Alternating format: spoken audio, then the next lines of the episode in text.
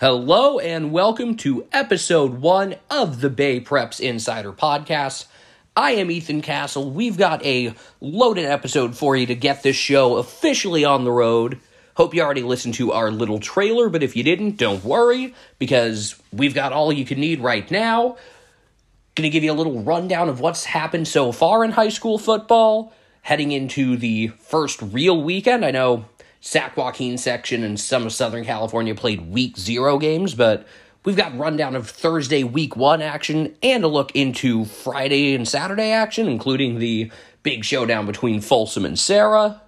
That'll be one of our games of the week this week. We've also got a little bit of basketball recruiting news, and then an interview with Gus Morris of the Santa Rosa Press Democrat to give us a little insight on the current situation unfolding over at Cardinal Newman that's been one of the stories of the offseason. So, without further ado, I know coaches hate Thursday football games. I know it messes with the routine, attendance isn't usually as good, but there are some benefits. You have Friday and Saturday to scout other games, or, as crazy as this sounds, spend time with your family. And you get more media at Thursday night games because there are fewer games. I mean, at most, there's probably about a, a third as many games, even on like the busiest Thursday compared to a typical Friday. So, with that, I went to game last night. Saw Lee roll to a 28 0 win over Lincoln in an all San Jose battle. Solid win for the Longhorns to open up the season. They immediately look like a favorite in the Santa Teresa Valley division posting a win over an A League team, albeit one that was shorthanded. Lincoln did not have quarterback Kyan Phillips last night, which certainly affected things, although defensively, I don't know how much of a difference he would have made. He should be back in a couple of weeks. He's dealing with a shoulder injury currently, but getting him back, he will also play safety, but uh, you'll have him at quarterback. One of their receivers effectively had to step in and play QB, Desario Burciaga. Then you move him into the slot, and you've got a QB that can go deep to Romel Lawrence, who really impressive receiver last night. Unfortunately, you know, without typical QB, it kind of limits what you can do offensively, limits your playbook, and most of the routes they ran to him were just shorter screens. Lee also profited off of a couple of short fields from some shanked punts that were compounded by bad bounces. Scored right before halftime to go up 28 0, and that was all the scoring. Not a lot going on in the second half. A couple of long drives that didn't yield points either way. And ended up being a relatively quick ball game, but Lee, after starting 2022 0 7, finished the season with three straight wins, and they enter this season on a high note. Players talked during post game interviews about how losing to Lincoln at the last second last year in week one kind of set the tone for their season, and they're hoping to use the more positive outcome here to set the tone and let it kind of permeate what's ahead. Because they were really snake bit last year. Three games they lost in the final minutes. Only a couple of games where they were beaten by more than a couple of scores. Cheyenne Shariat found the end zone three times. Really solid running back who can do a lot as a receiver coming out of the backfield as well. And got a lot of time at linebacker last night, something that he didn't really get as much of during his junior season. That was something that head coach Kyle Padilla highlighted when I talked with him. So, big start to the year for Lee, getting off to a winning note.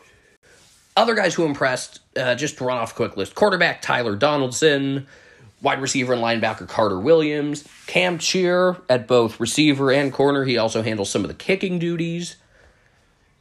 And I thought on the line, defensive end Jonathan Blanchard was good. He had a couple of really solid plays, and I know a lot of times the line play kind of goes under the radar. It's tough in real time. That's something that's something you need to go back and see film of a lot of times. So it was nice to be able to you know, appreciate that because we controlled the trenches all game, and you, you just looked at the numbers yards per carry, which I don't have all mapped out right now, but it, it clearly showed which team was dominating in the trenches.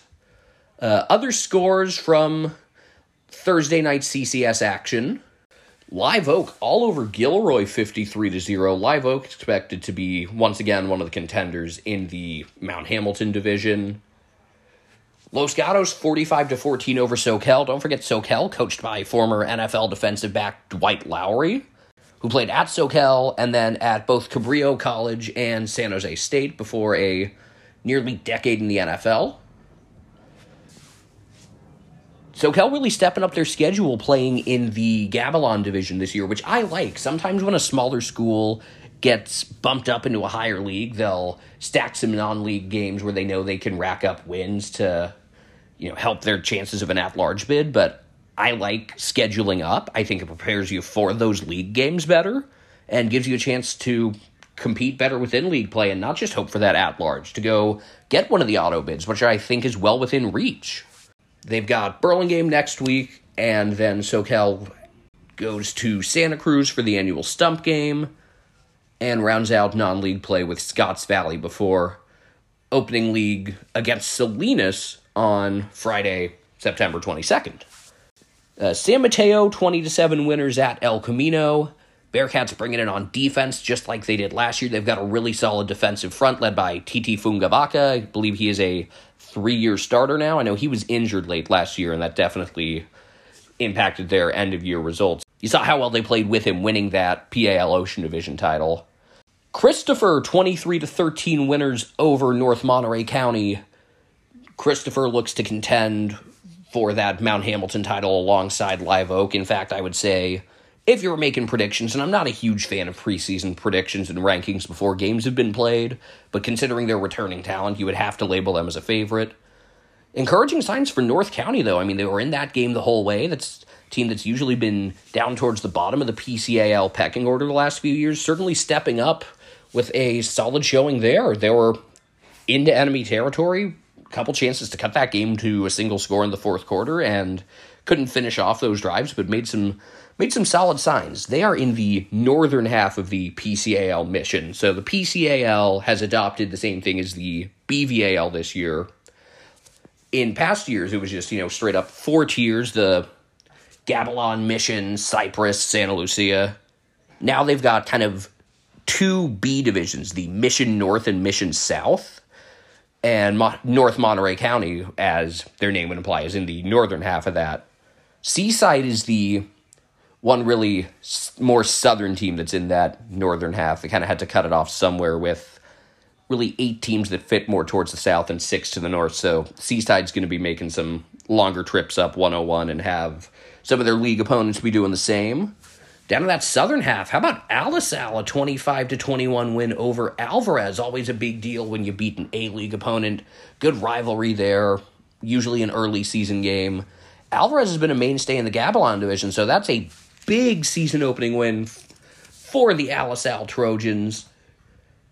Got a late defensive stop to finish that one off.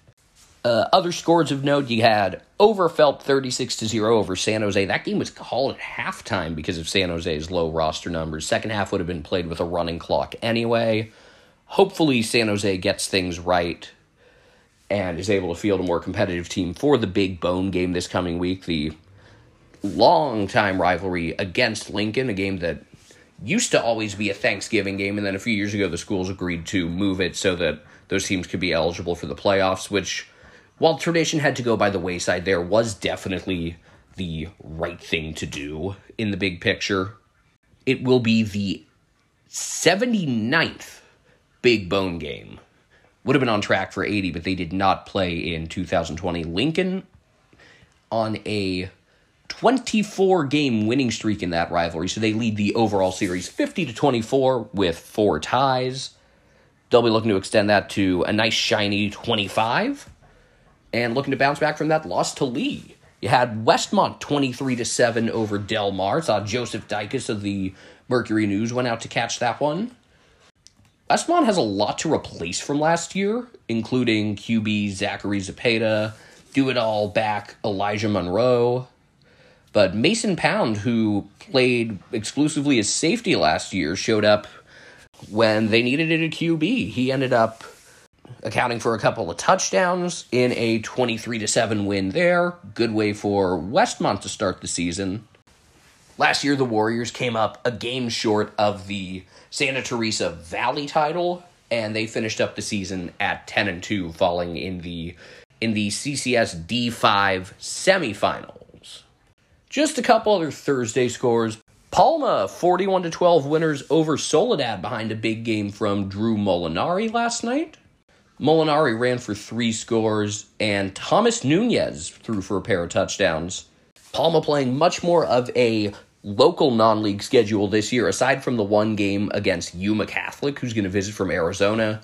Next week, they're at King City. That's another Thursday game. Then they've got Yuma Catholic. Then they head to Alisal, and then open league play with Monterey and a trip to Hollister, a game that, despite those schools not being super close geographically, has definitely become a pretty solid rivalry. I've also got the October 12th game at Aptos circled as one I might have to hit up. When when those teams matched up back in 2021, game that got overshadowed because that was the night St. Francis ended De La Salle's streak. But I was just actually telling the story last night to Adrian Soriano of Cal High Sports. One of the most exciting and memorable games I've ever been to. You know, the Aptos community was reeling in the aftermath of an on campus tragedy. Just great high scoring back and forth game. You had the Aptos wing tee, Palma airing it out, Luke Rossi throwing the ball really well. Rossi, by the way, now playing baseball at USF. Anyway, Aptos scored what would have been a game tying touchdown in the final minute, only the extra point got blocked. No worries, they recovered the onside kick and scored again three plays later and won the game 47 to 42. So that's a ways down the road, but that is definitely a Thursday that I have circled. There are a couple other solid contests that night, though including Live Oak at Leland and Piedmont Hills at Branham. But if I had to guess right now, which is going to be the game to see that night, it would probably be Palma at Aptos. It's a tough stretch of games for Aptos as well. They've got Salinas the week before that, Monterey the week after, although they go from playing Thursday to playing Saturday, so they get a couple extra days off. And one other Thursday score a cross division PCAL mission game. It was Seaside over Rancho San Juan, 21 to 7. Seaside, as I mentioned earlier, in the Mission North, Rancho San Juan in the Mission South. Now, typically, don't talk a ton about North Coast section football just because there's a lot to cover. And whereas basketball games are spread throughout the week, you know, football, just about everything's played within less than, uh, what, about 48, 72 hour window. So it's just tough to give much there, but Liberty did start the year on a good note last night, winning 49 to 3 in Modesto over Enochs. Good start to Mike Cable's second season as head coach. I think as he gets more established there, he's going to do really good things. Obviously, Pittsburg's the team to beat in the Bay Valley League in recent years, but Liberty's obviously had some very strong teams. Think not long ago with Jay Butterfield, Sione Vaki, and the like. And considering what Cable was able to do, elevating that program at Prospect, which had been really at the bottom of the BVAL, the Blossom Valley pecking order, moved them up towards the middle tier and kind of had them on trajectory to go even higher than that when he took the job out in Brentwood. I think they're going to be just fine at Liberty. With that, we turn our attention from Thursday to Friday and Saturday. So, some quick capsules on the biggest games in the Central Coast section this week.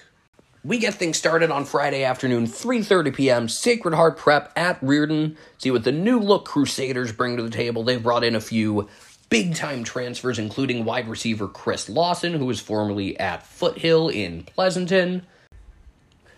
Quarterback Mike Mitchell impressed as a freshman last year when he had had the time in the pocket. Later in the year, some of the WCAL pass rushes made that difficult, but you saw the explosiveness, the ability to read the field, and now he's got some big time targets, including Lawson. You've also got a highly touted freshman by the name of Wesley Wynn at receiver and corner. You've got Sinai Thomas, who transferred in from Menlo Atherton. His brother Skyler played at MA, and then their older brother Darius was a stud at St. Francis playing both football and basketball. He was a 2016 grad. Was a fun point guard on what was one of the more dominant basketball teams the Central Coast section has seen in the last decade. The only team to go 14 0 in WCAL play and win the CCS Open Division. Other new additions to the Crusaders sophomore linemen Michael Lange and Tommy Tofi, Kololo Kaihea, or Taaga, depending on which which roster you look at, only played basketball last year. Within a week of playing football, was piling up the D1 offers and then committed to San Jose State. Excited to see what he can do. You also got junior lineman Peter Lange, and then one of the more undersized linemen that I really appreciated as a defensive tackle last year, Mikatoa Scanlon. 275, but only 5 foot 9. Really liked how he played, even as the Crusaders went on a six game losing streak to finish the season. He brought it every week, even against the likes of that Serra line. So excited for another big season for him. Looking forward to seeing what he and the rest of the Crusaders bring to the table today against a Sacred Heart prep team that, if you recall, beat Riordan last year 35 to 7. Now that SHP team was very senior heavy, had a rock solid defense. You can usually expect the Gators, you know, they run the fly offense, they control the ball well. Going to be some new names that really factor in this year, although on the line you'll have one big returner in Aseli Fangupo, who's going to be in his third year starting already as junior. You want storylines? San Ramon Valley brings back most of last year's NorCal 2A champ. SI has a new head coach in Lenny Vandermade, a rare hire from outside of the WCAL bubble. And if you want top talents, I mean, you've got quarterback studs in Luke Baker and Soren Hummel. Plus, we'll see if Brandon Mann gets some reps. Highly touted sophomore transferred to SI after starting as a freshman at Leland. Defensive end Marco Jones for SRV has SEC offers. John Powell Mendoza has big time reputation as a running back and linebacker to the point where I haven't seen SRV play in the last two seasons, and I'm quite familiar with him. SI lineman John Mills has drawn interest from teams that are about to leave the Pac 12. Linebacker Sui Gallegos Hunkin had a really solid sophomore year and looks to keep it up as a junior. And I just, I always enjoy matchups between the EBAL and WCAL in any sport. Schools that just feel like they line up and make good on field matchups no matter what the situation is. I know in a couple weeks, Bellarmine hosts Monte Vista as well. Bellarmine also uh, with a new coach this year, former Denver Broncos lineman David Diaz Infante. Kind of a late change in the coaching ranks there. believe it was during the spring that former head coach Jalal Beauchman stepped down. Fortunately, if you're coming in as late in the cycle as Diaz Infante is, the cupboard is not bare. You got a team led by quarterback Parker Threet, tight end Joe Fuqua, who I really liked last season, wide receiver Colin Lakaraju. He was hurt a lot of last year, but really impressive as a deep threat. Uh, ben Coulter at linebacker, Bennett Anderson at, at both offensive and defensive tackle. I think a lot of people are going to be sleeping on the Bells this year after graduating guys like Nate Escalada and Ben Foff, and I think they're going to be much more solid than people realize. You know, they're also always great in the special teams department with Connor Tripp. Seems like Bellarmine just runs out a line of D1 ready kickers every single season, and it kind of blows my mind that you see some of the college kickers that are out there when Bellarmine's got two or three guys on their roster that can kick at that level instantly as I said, they're going up against Menlo Atherton tonight. Life without Jurion Dickey for the Bears, although he was injured pretty early last season. The name you keep hearing when you hear about Menlo Atherton is Alec Marshall, six foot seven tight end, who's in for a massive senior season. Other notable Friday night games St. Francis hosting Helix, one of the most accomplished public schools from the San Diego area. They're from La Mesa, one of the eastern San Diego suburbs. Alma mater of Alex Smith, Reggie Bush, Bill Walton, his brother Bruce, who played for the Cowboys on the offensive line. If you follow baseball closely, you may know Jake Reed, reliever with a funky delivery. He's bounced back and forth between the Dodgers and other organizations a bunch of times. He's been on three different stints with the Dodgers, actually in the last three seasons. Carl Dorrell and Levine Toilolo round out that really impressive list of Helix alums. St. Francis non league schedule all out of section this year and all big ones. Helix, then the trip to Monterey Trail, and then they host De La Salle. Clayton Valley at Salinas going to be a lot of fresh faces on both sides in that game. Last year it was kind of Salinas's "we demand to be taken seriously" moment. The 21 to 14 road win with a late red zone interception to seal that game. Cowboys graduated a stellar senior class that reached the CCS D1 semifinals last year, so you could justifiably call them the third or fourth best team in the entire section. And based on results, easily the best public school. They do graduate Isaiah Hunter. He's at Cal now. Quarterback Adam Schaefer is gone as well, but you bring back strong receiver and Jake Yeater and one of the section's best kickers, Isaac Mancera, which will certainly help them in tight games. Clayton Valley, first game as sole head coach for Nick Tisa. He had been co head coach with Tim Murphy in recent years. A uh, couple other matchups that I like Mountain View and Kings Academy. That was a season opener last year, and it was a game that you had a ridiculous amount of media at because it was a Thursday night game. That was Tim Lugo's first game coaching the Spartans. They'll be meeting at Kings Academy for a second year in a row, so not quite a home and home there. Mountain View up in the PAL Bay Division. Remember, the PAL changed their structure this year. It's now just a straight power league, five divisions, top to bottom. Really A, B, C, and D, or I guess more accurately, kind of an A plus, A minus, B plus, B minus, and C if we're going by really the official classifications and number of playoff berths.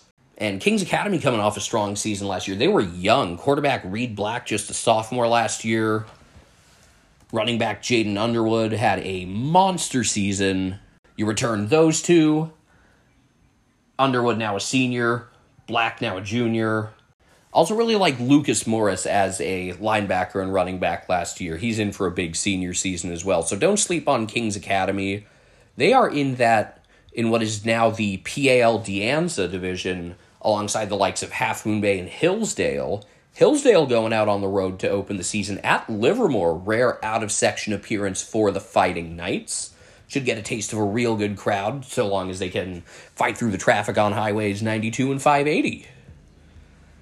Half Moon Bay, by the way, they open with Leland tonight. I think that's just a really good matchup because that's two programs that know how to do a lot with limited roster numbers. A lot of two and even three way guys. You know, you're playing every snap offense, defense, special teams.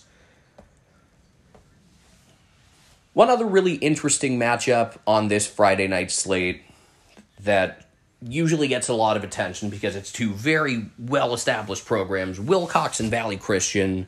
Last year, obviously, a difficult one for a Valley Christian team that had, I believe was six seniors at the start of the year, and injuries thinned that number down to three or four by the end. Wilcox won that game 35 13 last season. Year before that, Valley raced to a 54 33 win. That was a fun one. That was kind of the Jackson Berman Jurion Dickey show. The opening game of Dickey's junior year, but they'll meet once again at Valley tonight. Two teams that really run the ball effectively. You know, Wilcox runs their lightning quick version of the veer, whereas Valley likes to get their hands in the ground and chew up clock. Other than that, quick look around Oakdale at Aptos. That's two terrific public school programs that'll be meeting for the third time in the last five years. Oakdale, a seven point win over Sonora to open the season last week. Remember, a lot of the Sac Joaquin section played what they call week zero. Last year, Aptos beat the Mustangs 39 to 29 on the road. Two teams that play lightning quick, ground based games. I've said my piece about Randy Blankenship and Aptos a million times. He runs an incredible version of the wing T offense. They rattle their plays off so quickly. It's one of those blink and you miss it. You don't realize who has the ball. And instead of three yards in a cloud of dust, it's, you know, eight yard gain, eight yard gain, 20 yard gain, and then a 40 yard touchdown. Also, Oak Grove at Hollister. Oak Grove started to plant some seeds last year under head coach Joel Cordero. In his first year, Looks like they've only got 29 guys on the roster, but that's a program with such a great history of success, even as a lot of kids that would get zoned to Oak Grove have been heading to some of the WCAL schools in recent years. And any game at Hollister is a big deal. As much of a pain as it can be to get down there, I'm trying to head there next Thursday when they ho- host Wilcox because it's just a terrific atmosphere. Andy Harden Stadium's a blast. The whole town comes out. The barbecue's great. You got to get some of the Baylor beans. So, any Oak Grove fans making the trip down, or anyone who's seen plays at Hollister this year, get there early because the line gets long and come with an empty stomach. The big game Saturday is, of course, Folsom at Serra. There are a billion different previews of that game that you can already read. This is supposed to be the best team from. I've been saying since this senior class came in as freshmen, this is likely to be the best team Serra's had. And they've had some great ones, but you have a defense led by Jabari Man, Joseph Bay, Danny New, Colin Tahitua, all the seniors, Malawaki Smith at QB, Teddy Chung, who had a great sophomore season in the secondary, now is a junior, Keon Loud entering his senior season, Jaden Green as a senior. What makes this Serra team so impressive is just the number of really strong players they have that just kind of go as one of many really good players that on any other team would be, you know, the guy that the number of top tier players they have is just ridiculous and I look forward to this game even though a noon kickoff is going to be a tough one especially for those of us that like me aren't morning people and or are working late Friday night. I'm both of those things. Last year, Serra won that game 17 to 12, got a late fumble recovery to preserve the lead, and then conceded a safety, kind of like the Ravens did in Super Bowl 47. Just, just want to mention that again. That was a game with guys cramping up left and right, all sorts of injuries, heat, fatigue, you name it. And even though these teams have, you know, 60, 70 guys on the roster, depth became an issue, and Serra really had to grind that one out. Should be much more pleasant conditions for this one. A nice 76 degree afternoon. Although it does get hot out there, especially if you're up in the press box. Fortunately, if you are in the press box, can always count on the great Ed Taylor, Serra's PA announcer, always has a few cans of Coca Cola in the mini fridge. Other big time Saturday matchups CCS versus NCS, Sacred Heart Cathedral hosting Pittsburg, a rare Fighting Irish day game at Kezar Stadium. First game for new Pittsburg head coach Charlie Ramirez, who had been on Vic Galli's staff for a long time. Pirates obviously graduated an insane receiver room from last year, and QB Jaden Rashada, who will be the starter at Arizona State to open his freshman season. So exciting for everyone who watched him as a high schooler to see how he takes these next steps. Obviously, his athletic upside is out of this world. I mean, having watched him, it's like you can point at the dude and say, that guy could be an Olympic hurdler right now. And I'm excited to see how he fits in a D1 offense and learns how to kind of handle things like the pocket collapsing, Obviously, though, he is not wearing Pittsburg black and orange anymore. QB Marley Alcantara, who backed up Rashada and played a couple games when Rashada dealt with illness and injuries, should be the starter. And while they graduated the likes of Kai Taylor, Zachary Card, and Rashid Williams, they do still have a big time receiver and defensive back in junior Jaden Hudson. Sacred Heart Cathedral is a team that, frankly, a lot of people are sleeping on this year. They graduated two massive stars in Jerry Mixon Jr. and R.L. Miller. They also graduated a really solid running back in Kendrick Sanders. But they return a lot on the line, led by Benny Hatch and Zahir Young. You've got experience at QB and Aiden McGrath, who really before last year didn't have all that much football experience. He was always a baseball kid. So he was learning things very quickly and while it's going to be tough to replace the big playability of Mixon and Miller, you know, having a guy like Mixon that could just go strip a ball on any play, I think the Irish are going to be a much more solid and consistent team than people expect. And I know the Mercury News had them at the bottom of their projected WCAL standings. I wouldn't give them bulletin board material. I also think the SHC secondary, even without Miller, they bring back a lot of really strong players that I'm looking forward to watching, including Mickey Williams, Caleb Rollins, Danilo Salgado, and Jason Mabry. So that's going to be a tough team to pass on. And that secondary is going to get tested right away against Pittsburg. SHC's non league schedule, by the way, how about this? You start off hosting Pitt, then you're at Sacred Heart Prep next Saturday, and then you finish it off with a trip to Wilcox. Then you have your bye week and you open WCAL play with Serra, a trip to Mitty, and home games against Valley Christian and St. Francis before the Bruce Mahoney. They're not shying away from anybody. Obviously, that's just kind of a small roundup of some of the big games this week. There are others within the North Coast section, other CCS matchups that at the moment are flying under the radar, but will end up being thrilling games, and I'll be sure to detail those on our week one recap. Our episode thus far has been football this and football that, and understandably so. But before we hit our break, I do want to add one important piece of basketball news as Riordan senior Zion Sensley announced his commitment to St. Mary's last night. Sensley, a six foot eight combo guard who spent his freshman year at Riordan, then spent the next two seasons at Prolific Prep. Honestly, it's hard to tell you much about him because I haven't seen a ton of him in a real high school setting. The only time I really got to see him play was in that spring 2021 season when he certainly showed off a lot of range as a shooter, but that season was so hard to draw any conclusions out of.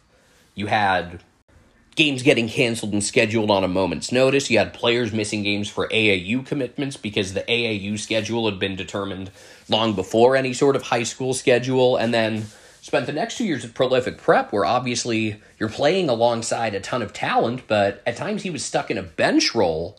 And it's just as good as the competition at these national prep programs are you don't get the high school experience. You don't get to play in front of, you know, the screaming student sections and stuff. So this will really be his first chance to have a true high school basketball experience. When he played as a freshman at Riordan, remember, they were playing in front of limited crowds of just parents, basically. So he is currently ranked 43rd by ESPN. He is ranked 105th by 24 7, depending on what measure you look at, he's either a three or four star recruit if you're into using stars to determine things. I'm not, but it definitely gives you a sense of how people perceive him. He chose St. Mary's over Alabama, Arizona State, Hawaii, and LSU. Obviously, considering how much range he has as a shooter, the offensive upside is tremendous. And, you know, if there's anything to work on defensively, the St. Mary's coaches will certainly enjoy working with him, considering how much length he has. And, you know, that that's a program that they'll drill defense into you. Uh, one other local player that's joining the ranks at St. Mary's this year is Granada center Andrew McKeever, who was a monster. You gave him the ball in the paint, he was a bucket every time. And is going to only get better as a defender because the St. Mary's coaches, you know, that's their calling card. So I think it's a match made in heaven there, and you're going to see a lot of Bay Area representation on that Gaels roster, even with Logan Johnson gone. You know, the Aidan Mahaney, Andrew McKeever, Zion Sensley combination, assuming things stay intact. You never know in this world uh, of the transfer portal, but could be a lot of fun there. But before all that happens, I'm just excited to see Sensley have a real high school season because, as I mentioned and as I've discussed with head coach Joey Curtin, he hasn't really had a chance to do that. And now he's going to get a chance to just be a high school kid and play high level high school basketball, go with his team to Gridley, play in the NorCal tip off, play at MLK, play the WCAL schedule and that's going to be a lot of fun for a Riordan team that's obviously going to come in with very high expectations, returning another big time recruit in Jasir Rencher and one of my personal favorite players if you know me, you know how much I enjoyed watching Andrew Hillman as a freshman, kid from Cameroon. He moved into point guard duties at the end of the year when they had players suspended for that NorCal game against Granada, and I'm excited to see him take on more of that role because he was natural. He had 20 points and nine assists playing point guard on three days' notice. So, going to be exciting to see what he can do with a full year under his belt. That's the one piece of basketball news that I really had to get to. With that, it's time for a quick break. You're going to hear from our newest and greatest sponsor, and then we're going to bring in Gus Morris from the Santa Rosa Press Democrat. Today's episode is brought to you by Loud JV Parents.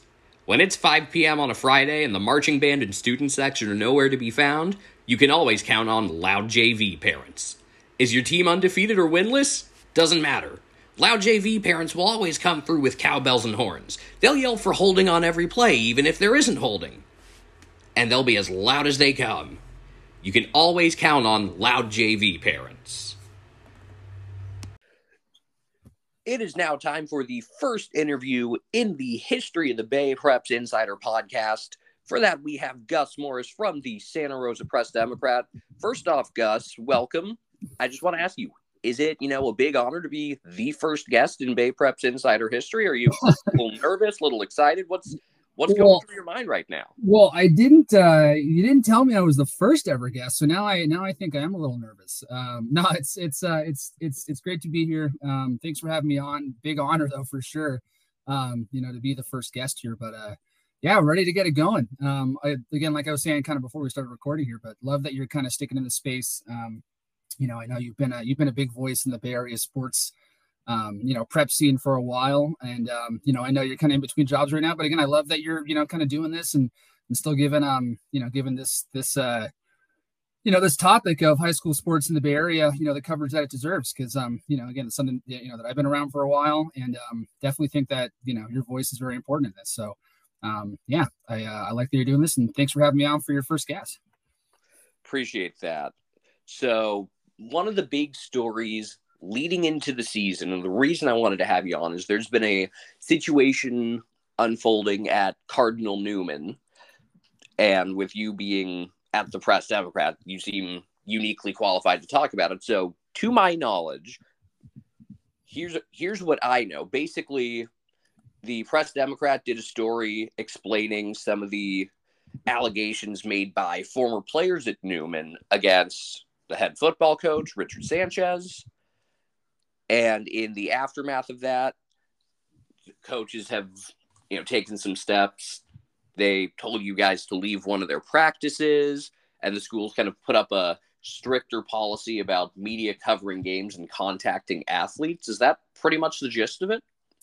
Yeah. So, um, not something, you know, again, I've been, I've been, uh, around the high school sports world. You know, I, I did some coverage when I was in college up in Oregon, and then I've been, um, you know, around the North Bay for most of my, you know, for basically my entire professional career over Napa and Marin, and now I've been in Sonoma for two, two and a half years now, and I and I grew up here too, so um, I have a pretty kind of good under, you know, good lay of the land. But yeah, um, it's it's been an interesting few weeks for us. Um, you know, and in our relationship with Newman. Um, yeah, so so kind of just kind just to expand a bit and add a bit more context. So yeah, there is a a former player, uh, a black player who is um, suing Sanchez and uh, a, a, few of, uh, of the other school leaders, like uh, the athletic director Monica Myrtle and the school president uh, Lyndon Norman. Um, you know, he's you know this player is alleging that um, you know Sanchez had uh, you know would would call him and other play you know black players and players of color um, racist nicknames. Um, uh, you know, there's kind of a whole saga about this going on in, in February, March. But essentially, this kid came forward, or this kid's alleging that he came forward with this, with, you know, with this complaint to the school. Uh, the school kicked him off. The school and Sanchez kicked him off the team.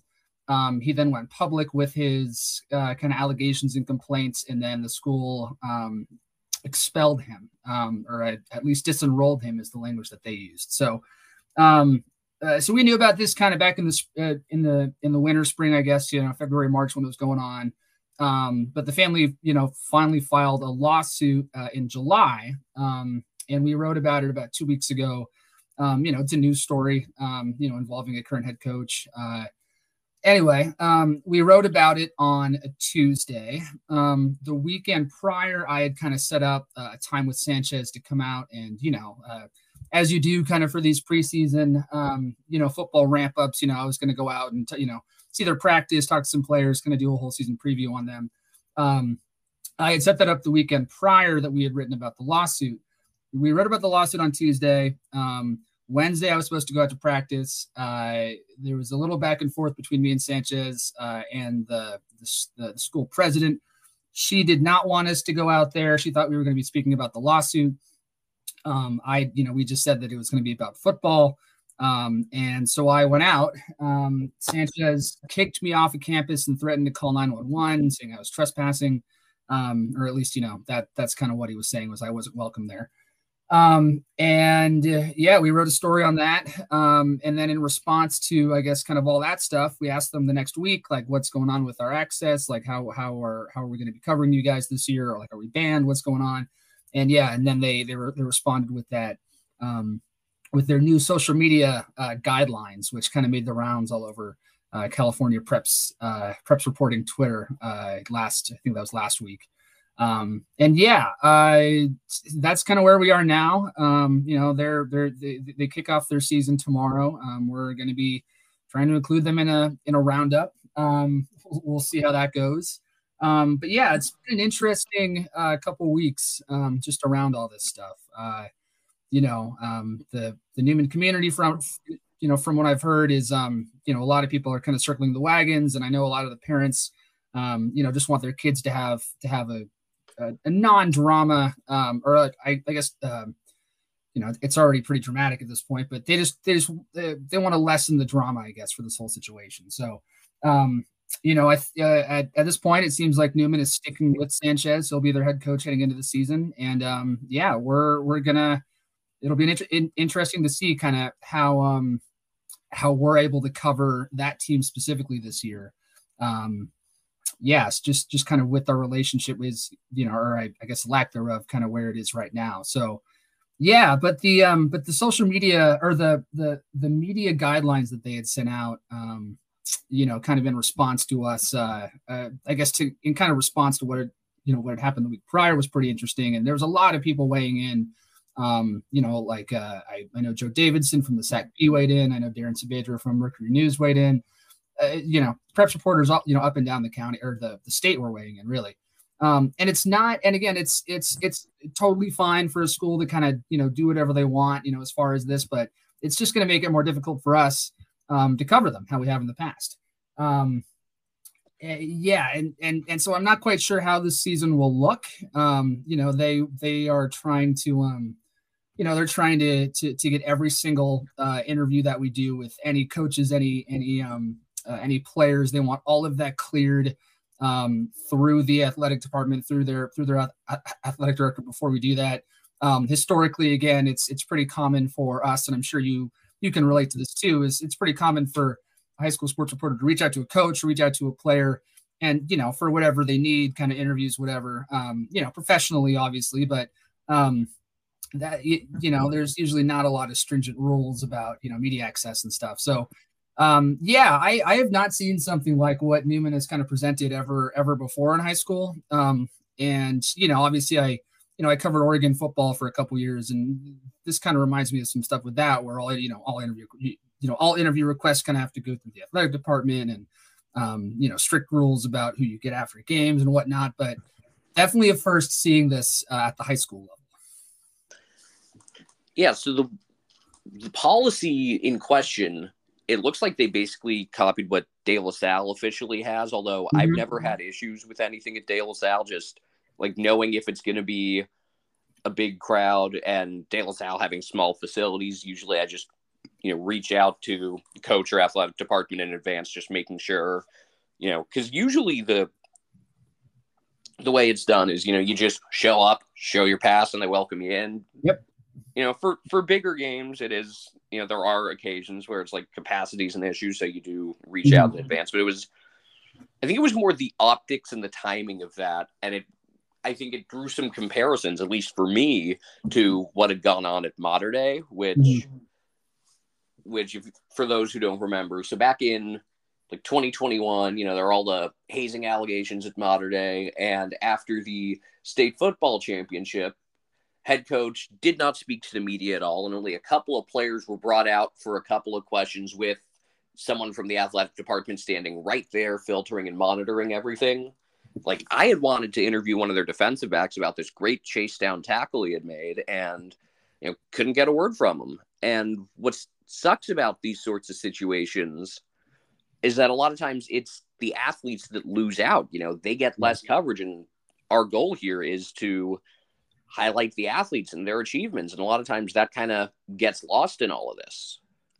Yeah, absolutely. Um, no, I, I, I, it will be interesting to see kind of how they enforce this policy, and and I and I do think it'll be interesting to kind of you know w- once we do get out and cover some Newman games and see how they do this, it'll be interesting to kind of compare it to yeah how Mater Dei kind of handled things last year, and um, yeah, I so so so a little thing too is is that you know we're um you know again we're we're going to be including them in a roundup um, you know, like we do, uh, you know, every Friday night. You know, we can't cover every, every single game, but we always pick a few games, you know, um, to call a few head coaches and get some details and stats and whatnot, you know, for, um, you know, just for uh, coverage sake, you know. So we'll include like four or five games in a roundup. And so um, New, uh, Newman's game tomorrow night on Friday, uh, we're, we're talking on August 24th right now. Uh, the, on so their their season opening game on the 25th is we're going to have a freelancer. I'll be calling their head coach, be calling Sanchez, and trying to kind of get some some notes and stuff on the game. Um, and so we had our freelancer reach out to, uh, you know, to the to Sanchez directly, actually today. Um, and he actually he never got a response from Sanchez, but he got, he got a response from from the athletic director. Um, I think she thought, I, I, guess our freelancer hadn't made it clear that he was going to be calling the coach, and so she was she was checking in to be like, hey, like when you get here, let me know, and I can you know get you your pass and you know show you kind of where you can be and all this different stuff. Um, so that was kind of our first taste, I guess, of of what this could look like this year. Is that it seems like if we do cover, or if and when we do cover games at Cardinal Newman, is it's is it sounds like it's going to be uh, probably pretty supervised. Um, uh, but yeah, I mean, again, it's I'm I'm just kind of speculating here, but just kind of judging by the by the tone of um of that message and judging by you know again what the what the AD was saying, um, yeah, I wouldn't be surprised if uh, if if we probably have eyes on us the whole time that we're covering Newman games. So, um, you know, I guess I guess that there's you know we'll find out once we actually do cover them. But um, I'm also curious to to kind of see how this is uh, how this will be enforced at away games. Um, you know, because Newman, it sounds like you know they want to give us you know specific press passes once we actually get you know onto campus for for games on their campus, but for away games, um, you know, it's it's someone else's school, someone else's property. So um, uh, I imagine we're not going to have to face similar rules like that, but I don't know. I guess we'll we'll have to find out and see. Yeah, I mean, you know, some schools they'll ha- they'll issue you know field passes for for games, etc.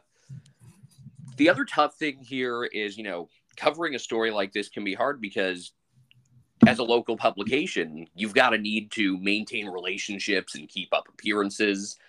Something that I think we've all had to deal with at times is like, you know, mm-hmm. how do you go about letting the public know what they need to be informed on while still, you know, making sure that you have these relationships and these contacts so that you have access. And that's one of the most difficult things here.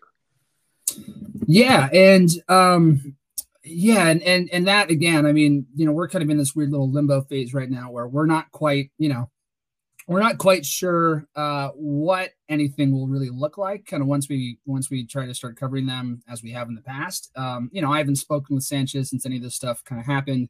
Haven't really spoken with myrtle um, who i have a uh, who i feel like i i, I have or ha- had i guess maybe a pretty decent relationship with before this.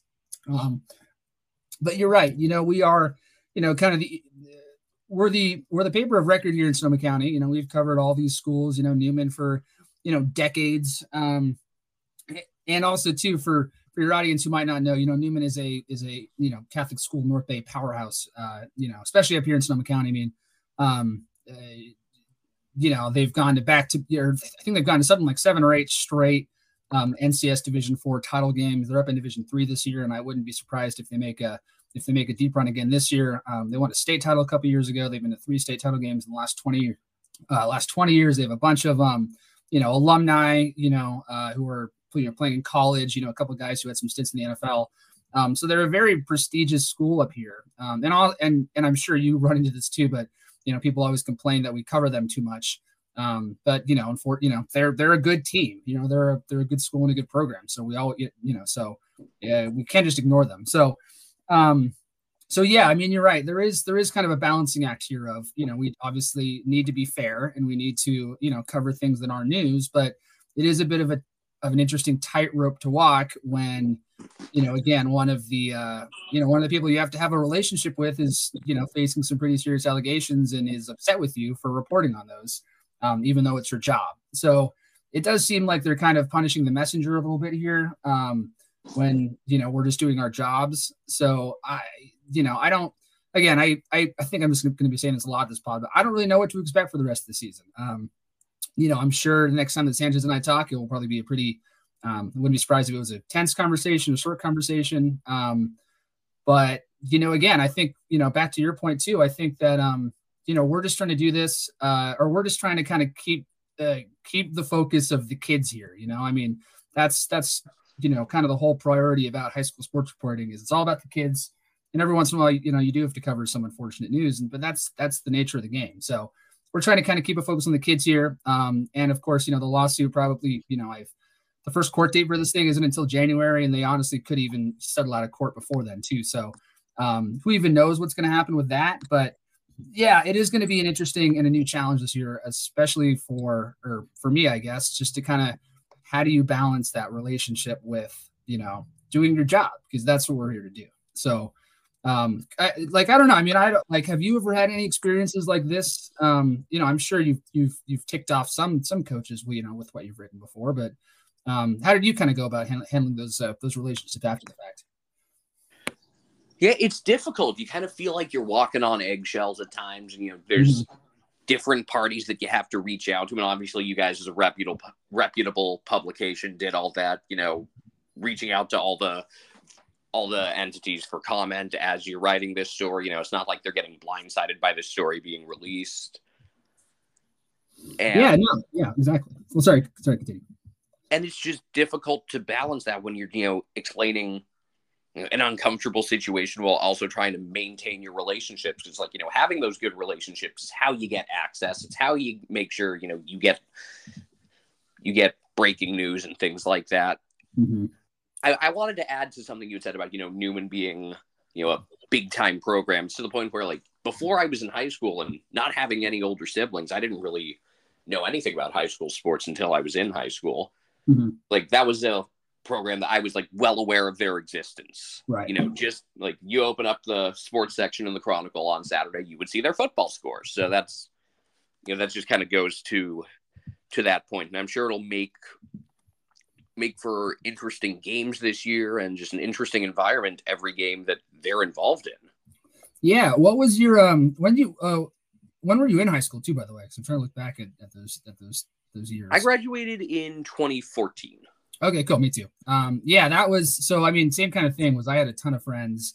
Um, you know, I mean, you know, Newman is kind of. I'm trying to find like a like a South Bay um comparison. I I, I guess it's our. I mean, like it's to to a lesser, I guess, um, uh, uh talent degree. It's it's kind of like our Serra a little bit. Um, yeah, you know, maybe. Is, yeah. maybe a little bit like like Palma if you go further south. You know, yeah, private yeah, school not... in a league with public schools. Totally. Yeah, so it's it, exactly. I mean, again, it's it's it's the Catholic powerhouse of our region. So they they get a lot of kids who are not, um, you know, who might be from you know from other towns, and you know that always, of course, rubs some people the wrong way. Um, but you know that's that's just you know Catholic schools being Catholic schools, and that or private schools being private schools specifically. But um, yeah, I mean, it, back back in those days too. I mean, they were um, a state powerhouse almost every year. Um, you know, that was back to when they had uh, what you, you know when they had their their um, uh, you know, beloved old head old head coach Paul Cronan. He's now up at Ukiah. Um, yeah, I mean, they, I under Paul. I mean, again, you know, he's he's the second winningest coach all time in um, in Sonoma County history. Um, over 200 wins. Uh, you know, again, he was kind of one of the guys who led Newman to, to a lot of that success that. Uh, kind of over that time frame too. I mean, um, yeah, I mean, I think they, you know, they went to three state title games. They won their first one in 2019 um, you know, right before kind of COVID, you know, threw a wrench into, in, you know, into everything the next year. But, yeah, I mean, historically, they've been one of the premier, um, you know, one of the premier programs, especially in our area, but I'd say in, in all the North Bay. Yeah, I remember when he was a when he was tearing it up in college, Scooby Wright being from mm-hmm. there. He was, you know, despite being a little bit on the smaller side of his position, he was an absolute monster at Arizona. Just wanted to mention how much fun it was to watch him. You know, talk about a guy who just got to the ball every play it's pretty funny too because uh, so I went to Oregon and um, the first ever Oregon football game that I went to, I think you know Marcus Mariota. I think it was it was twenty. It was uh, the 2014 uh, 2014 season. Uh, they went to the I believe they went to the national championship that year. Um, I believe so. Yeah, and, but in the first game that I saw, their first home game with students on campus, they played Arizona. I think or Oregon was ranked like top ten and this was I think Scooby Wright's like sophomore year where he was like a Heisman finalist. Um, and I think he had he had a n- crazy game. I think he had like I don't know what he had exactly, but he was just like a total game wrecker. Um, and and it was just so funny. Like or in, in, in Arizona, you know, went into Oregon and actually beat Oregon, you know, in Eugene, and it was just such a funny moment for me to be like, man, I'm I'm all the way up here in in Eugene, and and uh, and Newman and a Newman guy is still is still tearing it up over here. Um, that was that was kind of a cool like hometown moment for me. Um, yeah, Scooby for sure is is I'd say one of their biggest alumni that you know that we have up here. I I still remember that game, and there was like an unsportsmanlike penalty on Oregon in the fourth quarter that was pretty significant, or some something like that. It was either that or a late hit. Anyway, to center this back to yeah yeah to what's going on now. Um, you know, what's briefly just what's kind of the forecast for the NBL this year? I know Windsor's coming off the dramatic league title last year, and typically it's been Newman, Windsor, Rancho Cotati. What's what's kind of the forecast for that league? Because you know, with football, I'm pretty much within the CCS and occasionally San Francisco section. So what's what's what's what do things look like up there? Yeah, I mean, you kind of laid it out. Um, it's looking like it's going to be, um, you know, Windsor is uh, has, uh, you know, coming off of last year. You know, they were the uh, NCS Division three runners up. Um, nearly won a, a came back at a almost won a crazy game against El Cerrito um, in that Division three title game. Comeback came up just short in the fourth quarter, but they bring back essentially every single skill player from that team. They have I think they graduated all five of their of their starting linemen. Um, I think on the offensive side, I think a lot of those guys play both ways too. But um, yeah, I mean they they bring back uh, everybody on offense essentially on you know outside running backs, quarterback. Um, they also got a, a huge impact transfer um, and a three star wide receiver, defensive back from Rancho Cotati, um, Ananias Walker. Um, he's going to have to sit, uh, I think, for the first four games of the year, but he's going to be a huge impact player for them um, yeah, I mean Windsor literally with uh, with with Ananias and with um, Hayden Anderson, who's going to be a junior this year. That's probably the best one-two outside punch, maybe in the entire North Bay, um, and it might even be up there uh, in Northern California as a whole. I mean, those guys are both three-star uh, three-star prospects, uh, crazy athletes. I mean, Hayden was the was the NBL Oak MVP last year as a sophomore. Um, so that's going to be really really fun to watch and they have a bunch of guys from their defense back um, they revamped their coaching staff and they actually have more depth on the line this year not as much uh, veteran play but um, I'm, I'm expecting again a very very big year from windsor and they're actually up in, uh, in ncs division two this year and i think el cerrito is up as well um, so that could be fun coming down the stretch um, yeah i think it's again so our preseason rankings we went windsor one newman two and then rancho three um, you know, uh, you know, despite all the drama and stuff with Newman, they have a very, very good team this year. A lot of guys back. Their defense should be really good. Um, and then Rancho, uh, uh, Rancho the last two years. So Rancho won the NBL Oak two years ago, and they finished second last year. The, their only loss was to uh, was to Windsor. Um, but yeah, they they should be an interesting team this year that I kind of have a lot of questions about. But um, they're they're a very very consistent program. Um, but they lost their all league quarterback and they lost, uh, you know, Ananias Walker again. He was going to be probably their, their, their top offensive returner. Um, and then they also had a, a, three or four star wide receiver defensive back uh, who graduated. He's he's playing at Cal now. And they also lost um, they're all their I think their lineman of the year, um, Malik Cleveland, who's uh, who's at UC Davis now. Um, so they have a lot of pieces to replace. Um, again, they're a very consistent program, uh, year in year out. They always they always you know find some diamonds in the rough and um, you know, are are a very very good program, and they have a very very hard preseason schedule too. So, um, yeah, so it, it's it's just historically it's always been those three, and I think it will be those three teams again this year. Um, but then kind of outside of that, you know, St. Vincent, uh, who's been a small school powerhouse over in Petaluma, um, they should have, have have a pretty good year again this year. They lost again, same kind of thing. They lost a ton of guys from last year. Um, you know, Kai Hall, who was uh, who last year set our all-time area rushing record. I think he's playing at San Diego now.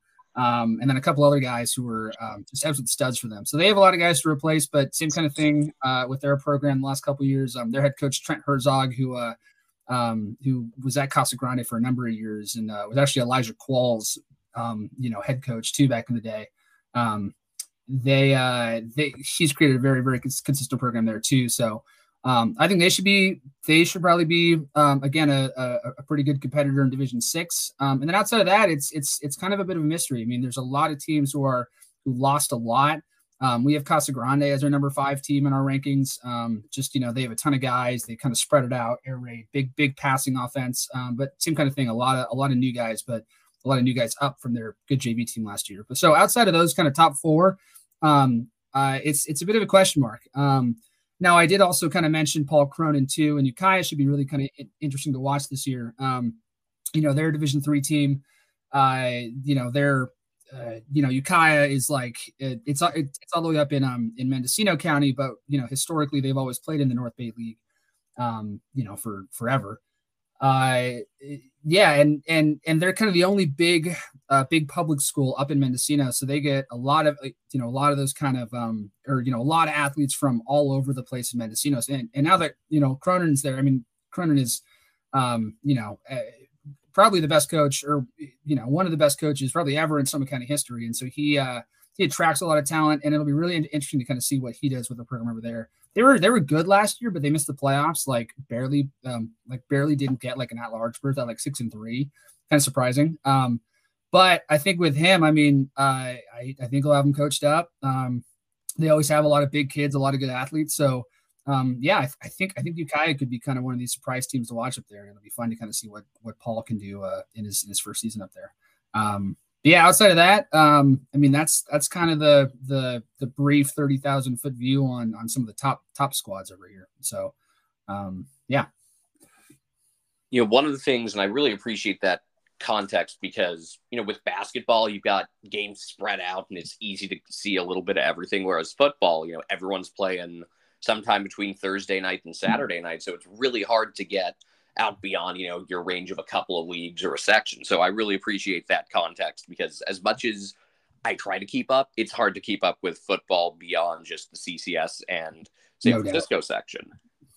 Yeah, well, and I'm I'm always blown away by how good you know the Merc guys are in covering whatever like 15 different leagues, you know, all across the Bay Area. I, I always think that's so impressive. I mean, it's it's it's hard enough for us to cover you know 17 teams across like three three and a half leagues up here um so i i always give a lot of props to people who have big coverage on like that all right i think that just about covers it i know one other thing i think is interesting looking at the schedules you had mentioned st vincent de paul they play both oakland tech and balboa mm-hmm. so they get to get a taste of both the OAL and the AAA, get kind of the upper echelon teams from that. So those will be fun comparisons to be able to draw. You know, they're there just aren't that many out of section games in a sport where you know you're playing a 10 game schedule. So you know those those games kind of get magnified in terms of figuring out strengths of leagues and teams. And then they end up playing a big factor when you're setting up you know playoff seeding eh, you know both at the section and regional levels yeah, well, and um, and Oakland Tech, I know that you know St. Vincent likes to um, you know, they play a lot of small schools, but a lot of like good small schools. They actually played Oakland Tech last year and beat them by 17 points. Um, I think that was even like in Oakland too. Um, so St. Vincent has has has again kind of been one of these really really good. Um, even you know the last couple years they've they've really kind of become like one of these small school North Bay or you know North um Northern California powerhouses too. Um, but yeah, I'm I might I might hit you up for some info on that Balboa game because I don't know I do not know much about about San Francisco or or or, or um, you know schools really just uh, anywhere south of um south of you know Marin or even like you know San Jose area too. So um yeah, any any insight you know I might I might be hitting you up for some uh, some inside info on that Balboa game. Awesome. Well, I look forward to it and hope to be valuable source of information just like you are. Anyway, thanks again for coming on today. Where can we find you? I know you're on Twitter at what's it, Just Gus PD, right? Yep, at Just Gus PD, um, all one word, and then uh, yeah, all of our um, all of our stories, content. You know, I'll, I'll share most of it on there, but yeah, we're also at uh, PressDemocrat.com, and all of our stuff is at um, PressDemocrat.com backslash uh, PD Preps. That's um, that's where you'll find all of our writing and such. Um, yeah. And I know that's usually a common hashtag you guys use as well, PD Preps, right?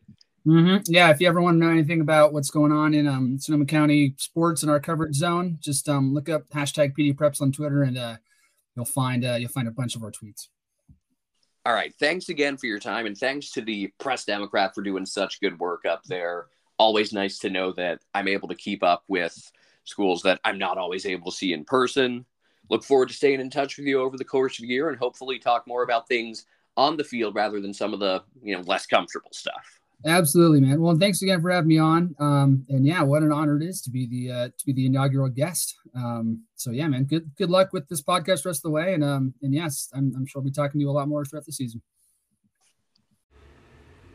Once again, a huge thank you to Gus Morris of the Santa Rosa Press Democrat. Really great to have him on as our first guest, discussing what's been a very relevant recent topic with that, we're going to close things out here. So don't forget to subscribe, uh, give us a rating if you like what you hear, or if you don't, I take all forms of feedback. Uh, share this podcast with anyone you think might be interested.